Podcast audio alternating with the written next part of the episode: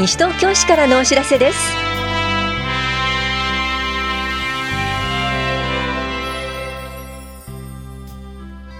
今日は新規保育事業所の開設。住宅耐震改修による固定資産税の減額などについてお知らせします。インタビュールームお話は西東京市社会教育課の亀田直美さん。テーマは大好きです西東京。文化財が語る西東京市の物語です。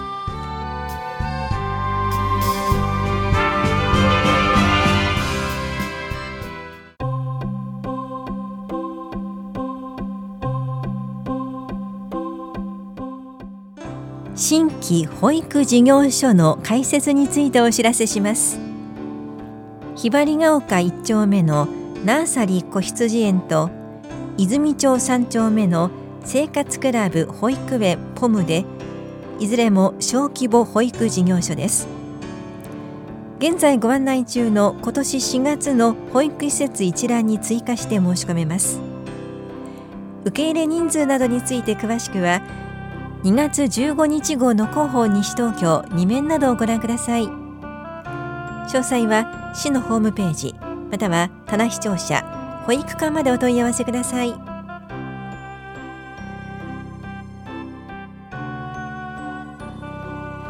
住宅耐震工事による固定資産税の減額についてお知らせします。昭和57年1月以前から市内にある住宅に耐震改修工事を行い一定の要件を満たしている場合改修工事が完了した年の翌年度分の家屋にかかる固定資産税を住宅面積120平方メートルまで2分の1減額します。減額要件は改修工事後3ヶ月以内にただ視聴者4回資産税会申告すること。1戸あたり改修工事費用が50万円を超えることです。減額期間はおととし1月から今年12月までに改修完了した場合翌年度から1年間です。必要書類は耐震基準適合住宅にかかる固定資産税の減額適用申告書固定資産税減額証明書耐震改修工事に要した費用の領収書の写しです。詳しくは資産税課までお問い合わせください。が親と子の架け橋になるのでしょうか。子の育ち親の育ちのお知らせです。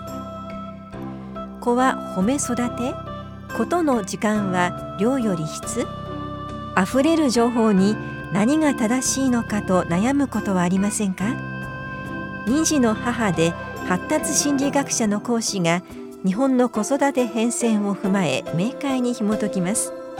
保護者の方や保育教育関係者はもちろん関心のある方はぜひ参加ください。この催しは大正大学心理社会学部教授の長谷川智子さんを講師に迎え2月21日木曜日午前10時から11時半まで法屋庁舎4階で行われます。参加ご希望の方はファックスメールでお申し込みください。お申し込みお問い合わせは法屋庁舎教育支援課までです。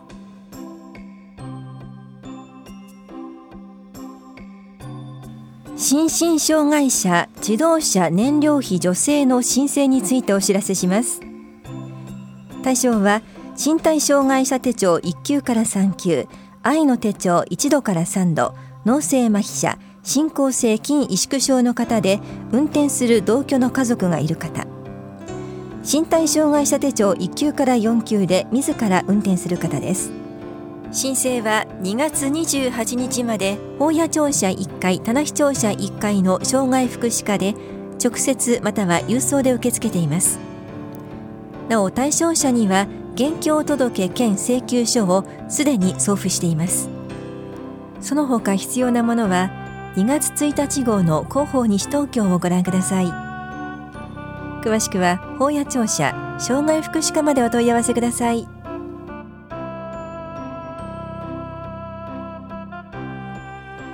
4月1日受け入れ開始の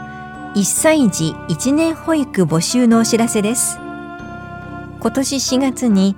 認可保育施設認証保育所などに入所ができなかった方を対象に1歳児1年保育事業を開始します。募集しているのは南町6丁目のアスク田無南町新町3丁目の西東京新町きらら保育園。泉町3丁目のアスク法屋保育園です。申し込みの締め切りは2月22日までです。詳細は市のホームページまたは棚視聴者保育課までお問い合わせください。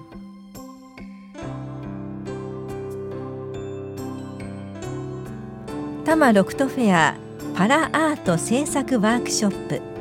パラアート展覧会と表彰式のお知らせです。障害の有無にかかわらず誰もが文化芸術に親しめるようパラアート制作ワークショップを開催しました。受講生が制作した作品や一般公募した絵画作品の展覧会と公募作品の中から選出された優秀作品の表彰式を行います。会場ではワークショップの模様がわかる映像も上映していますのでぜひご来場ください。展覧会は17日日曜日までコール田無で行われています。表彰式は3月2日土曜日午前11時から正午までコール田無で行います。会場へは公共交通機関をご利用ください。詳細は市のホームページをご覧ください文化振興課からのお知らせでした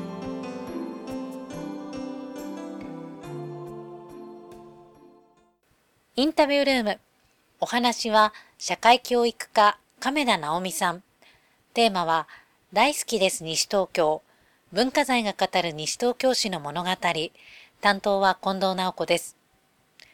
広報西東京、大好きです西東京の文化財が語る西東京市の物語シリーズが今回完結編を迎えるということで、亀田さんにお話を伺っていきます。改めて、このシリーズはこれまでどんな内容を伝えていたんでしょうか？はい、えー、西東京市には市が指定している文化財が50あるんですけれども、はい、その一つ一つを語るっていうのもまた面白いんですが、それをですね、いくつか重ね合わせてストーリー化して皆さんに身近に知っていただきたい。そんなようなことで、えー、6つのテーマのお話をさせていただいてきました。はい、この6つのテーマなんですけれども、えー、平成28年3月に教育委員会が西東京市文化財保存活用計画というものを作りました。その中で6つのストーリーですね、物語を作りまして、それに関わる文化財っていうのを皆さんに、えー、知っていただく。そういった試みをしてみました。そのストーリーを語っています。6つのストーリーに関わる文化財。まあ今お話がありましたけれども、それは時代で言うと、どのあたりの時代のことが書かれてるんですか、あのとてもいい質問していただいてありがたいんですけれどもこのストーリーは実は時代で切ってるわけではないんですね。はい、っていうのはこのストーリーはですね多分いろいろな要素それは文化財ですけれども文化財歴史文化を皆さんがいろんな形で重ね合わせて皆さんで実はストーリーを作っていただきたいなっていうふうに思っているんです。ただ、やっぱりポンと渡されても多分なかなか難しいと思いますので、で、教育委員会でその計画の中で、例えばっていう形で6つストーリー上げました。ですので、まあ、時代的に旧石器時代から縄文時代っていった狩猟採集の人たちのお話っていうストーリーもありますし、あるいは例えば文学や学問をしている人でまとめているストーリーもあります。それから、えー、例えば近代の団地になったりですねそういった現代の私たちにすごく近しいところの文化財を集めてみたストーリーもあるそんな風にいろいろな形でのストーリー設定をしているんですね。ですので、えー、これまであの今日でエピローグなんですけれども、えー、6つ上げてますのでまたちょっと見直してみてあこれはこういうふうな形でまとめたんだななんていうふうに見直していただけたら非常に嬉しいです。はい今回エピローグということで今回の内容はどういったものでしょうか？はい、えー、今までそういった文化財のお話をですね要素としていくつか例えば遺跡だったり例えば、えー、神社さんだったりそういったものをいろいろ書いてきたんですけれどもふと思ったらですね実は私どもが基盤にしてます郷土資料室ってことを書いてなかったなってことを思い出しまして、皆さんにぜひそういったストーリーを作る時に訪ねていただきたい資料室ですね。そういった場所のお話を一つ書きました。で、それ以外にそこを選んだ理由としては、そこがすごく手作り感満載なところでして、はい、そこにはその文化財もありますけれども、文化財をそう言って皆さんに伝えるために、文化財をこう見せやすく作ってくれて、人の歴史があったりとか、それからもう一つはその郷土資料室の裏側には西原自然公園というとこがあるんですが、そこはですね、ボランティアの方たちによって樹木の更新、武蔵野だし雑木林の姿っていうのが守られてるんですね。そういった文化財っていうのは実は物だけではなく古いものだけではなくてそれを後世に伝えようとする人の営みであるとかあるいはそれを大切にあの守っていたかつての人たちの思いであるとかそういったものも文化財のストーリーの要素そのあたりを今日は最後にエピローグとして書いてみました。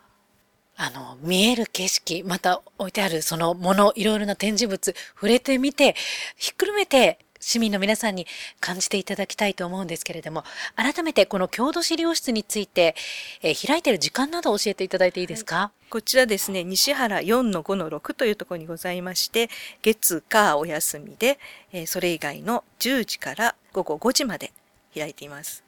最後にお聞きの市民の皆さんへ一言お願いします。皆さんの周りにはたくさんの文化財、歴史を語るようなものが眠っています。ぜひそういったものを見つけていただいて、えー、また私どもの方にも新しい文化財の発見などのですね、ニュースを届けていただけたら非常に嬉しいです。よろしくお願いいたします。インタビュールーム、テーマは、大好きです西東京、文化財が語る西東京市の物語。お話は社会教育課亀田直美さんでした。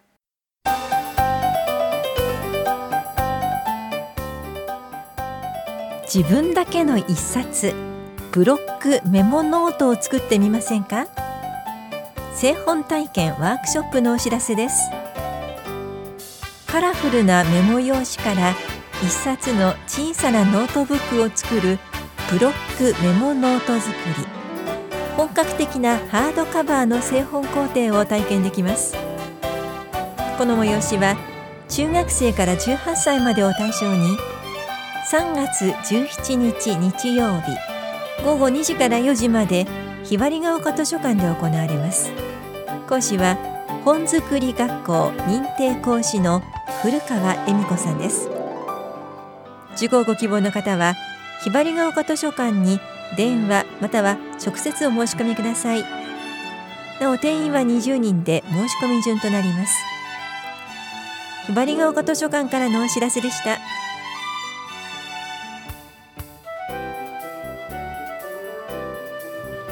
この番組では皆さんからのご意見をお待ちしています。FM 西東京西東京市からのお知らせ係までお寄せください。またお知らせについての詳しい内容は広報西東京や西東京市ウェブをご覧いただくか西東京市役所までお問い合わせください。電話番号は042-464-1311 042-464-1311番です。以上西東京市からのお知らせ亀井さゆりでした。